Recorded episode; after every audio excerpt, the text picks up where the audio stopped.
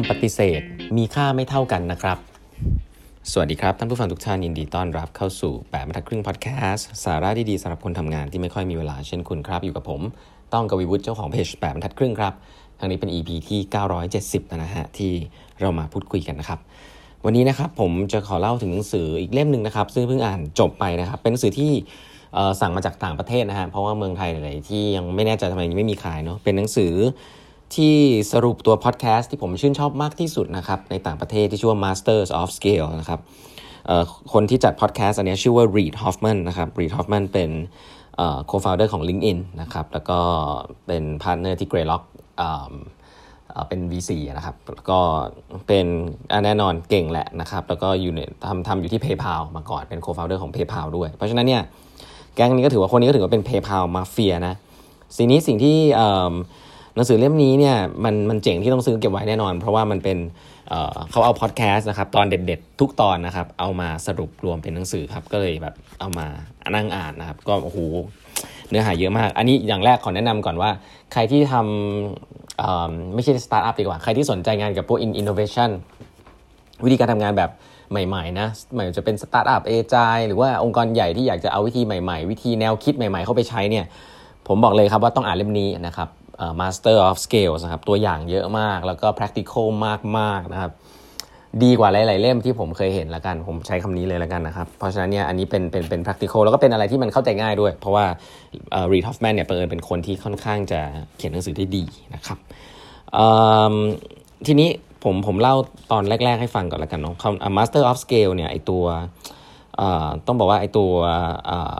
ตัวพอดแคสต์ตัวนี้นะครับที่ชื่อ Masters of Scale เนี่ยจริงๆแล้วเป็นพอดแคสต์ที่เขาเน้นเรื่องของการเอาผู้ก่อตั้งครับของสตาร์ทอัพที่สำเร็จตัวใหญ่สำเร็จแล้วนะฮะเอามาเล่าให้ฟังว่าคุณควรจะสร้างธุรกิจอย่างไรนะมี lesson learn อะไรบ้างเนาะอะไรอย่างนี้ ซึ่งสิ่งที่เขาเอามาเล่าในช่วงแรกสุดเลยนะฮะในหนังสือเล่มนี้เนี่ย คือเขาเรียกว่าการศิลปะแห่งการฟังคำปฏิเสธครับโอ้ซึ่งเจ๋งมากนะ getting to know นะครับคือผมว่าประเด็นหลักๆเนี่ยคือเขาเขาบอกอย่างนี้ครับเขาบอกว่าคำปฏิเสธของคนที่คุณไปเจอเนี่ยเวลาคุณมีไอเดียใหม่ๆ คุณเจอคำปฏิเสธเนี่ยมันมีค่าไม่เท่ากันนะคุณอย่าไปคิดเยอะฮะเขาบอกคนเราจริงๆแล้วเนี่ยถ้าทำสตาร์ทอัพหรือทำไอเดียใหม่ๆเนี่ยคุณจะต้องเจอปฏิเสธไปเรื่อยๆครับแต่สิ่งที่สำคัญมากที่สุดก็คือ คุณต้องเจอของที่ถูกต้องหนึ่งครั้งคือ yes หนึ่งครั้งเท่านั้นครับ แต่การที่คุณโดนปฏิเสธ ครั้งแรกครั้งที่ 2 ครั้งที่3เนี่ยกี่ครั้งมันไม่ได้สำคัญครับขอให้คุณทำไปเรื่อยๆครับเพราะว่าคนที่ทำไอเดียใหม่ๆ ทุกคนต้องโดนปฏิเสธมาก่อนอยู่แล้วนะฮะเพราะว่า logic ก็คือว่าคนทำของใหม่ต้องคิดไม่เหมือนคนอื่นนะครับแต่คนทำของใหม่บางทีไม่มีตังค์จะต้องไปนั่ง pitch ไอเดียให้กับคนที่อาจจะไม่ได้มีไอเดียอะไรใหม่ ๆ มาก มีวิสัยทัศน์อาจจะไม่ไกลมากนะครับ แต่มีตังค์เนี่ย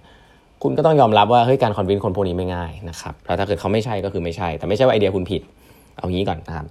แต่ทีนี้หนังสือเล่มนี้เนี่ยเขาก็เล่าให้ฟังครับว่าไอไอเดียแบบ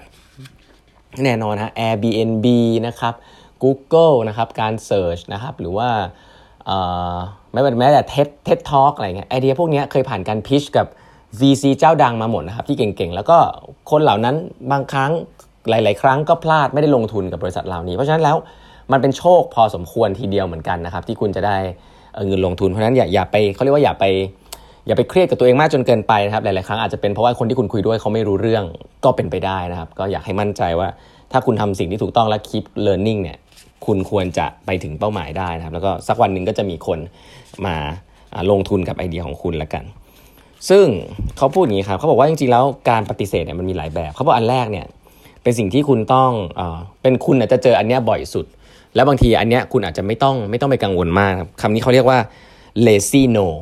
lazy no คือใครรู้ไหมฮะ lazy no คือคือคนที่มาฟังไอเดียคุณเล่นๆนะฮะเหมือนคุณเข้าไปผิดห้องนะฮะคือเคยเห็นภาพไหมว่าโอ้โหคุณพยายามจะเข้ามาพิชแล้วคุณก็รู้สึกว่าเฮ้ยคนกลุ่มนี้จริง ๆ ไม่ใช่คนตัดสินใจ หรือคนกลุ่มนี้จริงๆอะไม่ได้สนใจที่จะทำอะไรใหม่ ๆอยู่แล้ว เหมือนกับโดน เรียกว่าไงหรือว่าเขาอาจจะไม่มีอารมณ์ไม่มีมูดนะครับคอร์เปรสเป็นอย่างนี้เยอะมาก คือรู้ว่าไม่อยากทำอยู่แล้วอะไรอย่างเงี้ยเขาบอกว่าคนกลุ่มนี้ที่เซโนกับไอเดียคุณเนี่ย คุณอย่าไปคิดมากนะครับ แล้วว่าถ้าเป็นไปได้เนี่ยคุณไม่ต้องไปเสียเวลาพิชให้เขาฟังยาวๆก็ได้ก็รีบๆจบออกมาเพราะมันเป็นโนอยู่แล้ว แต่อันนี้อันนี้เขาเรียกว่า lazy no คือความเป็นพวกคนขี้เกียจนะครับคือขี้เกียจฟังนะฮะมีคอนไม่ได้คิดจะปรับพยายามจะเข้าใจว่าคอนเท็กซ์แบบใหม่ที่คุณพยายามให้ความรู้เขาคืออะไร ถ้าคุณเซนส์ได้เป็นแบบนั้นเนี่ยเขาเรียกว่า lazy no นะฮะอย่าไปเสียเวลานะครับแม้ว่าเขาจะเก่งกว่าคุณแก่กว่าคุณประสบการณ์มาคุณแค่ไหนก็ตาม แต่ถ้าเกิด mindset ของเขาเป็น lazy นะครับคือไม่อยากเขาไม่ได้ตั้งใจมาฟังคุณเนี่ย อย่าเสียเวลานะครับอันนี้อันหนึ่งอันถัดไปนะครับเขาเรียกว่าอันนี้เป็นอันที่น่าสนใจเขาเรียกว่า squirmino squirmino คืออะไรภาษาอันนี้ verb ตัวนี้ประหลาดนิดหนึ่งนะครับแต่ squirmino คือเขาบอกว่าอันนี้เป็น base potential เลยเขาบอกว่าไอเดียที่ดีเนี่ยคุณจะเจอว่าคนบอกว่า เออเขาว่าอยากจะ say yes นะแต่สุดท้ายเขารู้สึกว่าเฮ้ยเออมันเขารู้สึกว่ามันอาจจะเสี่ยงเกินไปนะเขารู้สึกว่าเออเขาไม่แน่ใจนู่นนั่นคือ คือคุณจะได้จะได้เห็นความลังเลมากมายเลยของ ของอคนที่เป็น investor คุณนะครับหรือคนที่มาฟังไอเดียคุณ คือเขารู้สึกมีความลังเลมากๆๆนะครับสุดท้ายอาจจะ say no แต่เขาบอกว่าไอเดียแบบนั้นแหละฮะเป็นไอเดียที่เขาเรียกว่า investor want to say yes and no in the same time คือแบบคือ investor เนี่ยรู้สึกว่าเฮ้ยเออถ้ามันเป็นไปได้มันก็ดีเนาะแต่ว่ามันจะเป็นไปได้หรอวะอะไรเงี้ยเขาบอกไอเดียนี้ไม่ว่าคุณจะเจอแล้วสุดท้ายเขาจะไม่ลงในในในในคุณนะครับคุณก็จงรู้ไว้ว่าไอเดียนั้นเนี่ยมี high potential และมันมีโอกาสที่จะใหญ่ได้นะครับเพราะว่าไอเดีย ที่มันเป็น lazy no เนี่ยอันนั้นคือคุณไม่ต้องฟัง แต่ถ้าเป็น squirmy no เนี่ยแม้ว่าเป็น no แล้วอะให้รู้ไว้ว่าคุณ on to something นะครับซึ่งผมว่าอันเนี้ยมันจะลิงก์กับที่ผมเคยเล่าให้ฟังว่า Peter Thiel นะฮะเคยบอกไว้ว่าเขาลงเวลาเป็น VC เนี่ยต้องลงกับไอเดียที่ good idea that seems like a bad idea นะครับ good ideas that seems like a bad idea เพราะถ้ามันเป็น good idea เลยเนี่ยมันคือไอเดียทั่วๆไป ถ้ามันเป็น bad idea seems like a bad idea เนี่ยบางทีเป็นไอเดียที่ดูไร้สาระใช่ไหมครับแต่ถ้ามันเป็น good idea ที่ seems like a bad idea นะฮะ มันเป็นไอเดียที่ดีแต่ว่าเอ้ยมันจะเวิร์กหรือเปล่าอะไรเงี้ยอันเนี้ยเริ่มใหม่ละเพราะฉะนั้นคุณนะทำกำลังทำของใหม่อยู่ ถ้าเกิดคุณได้รี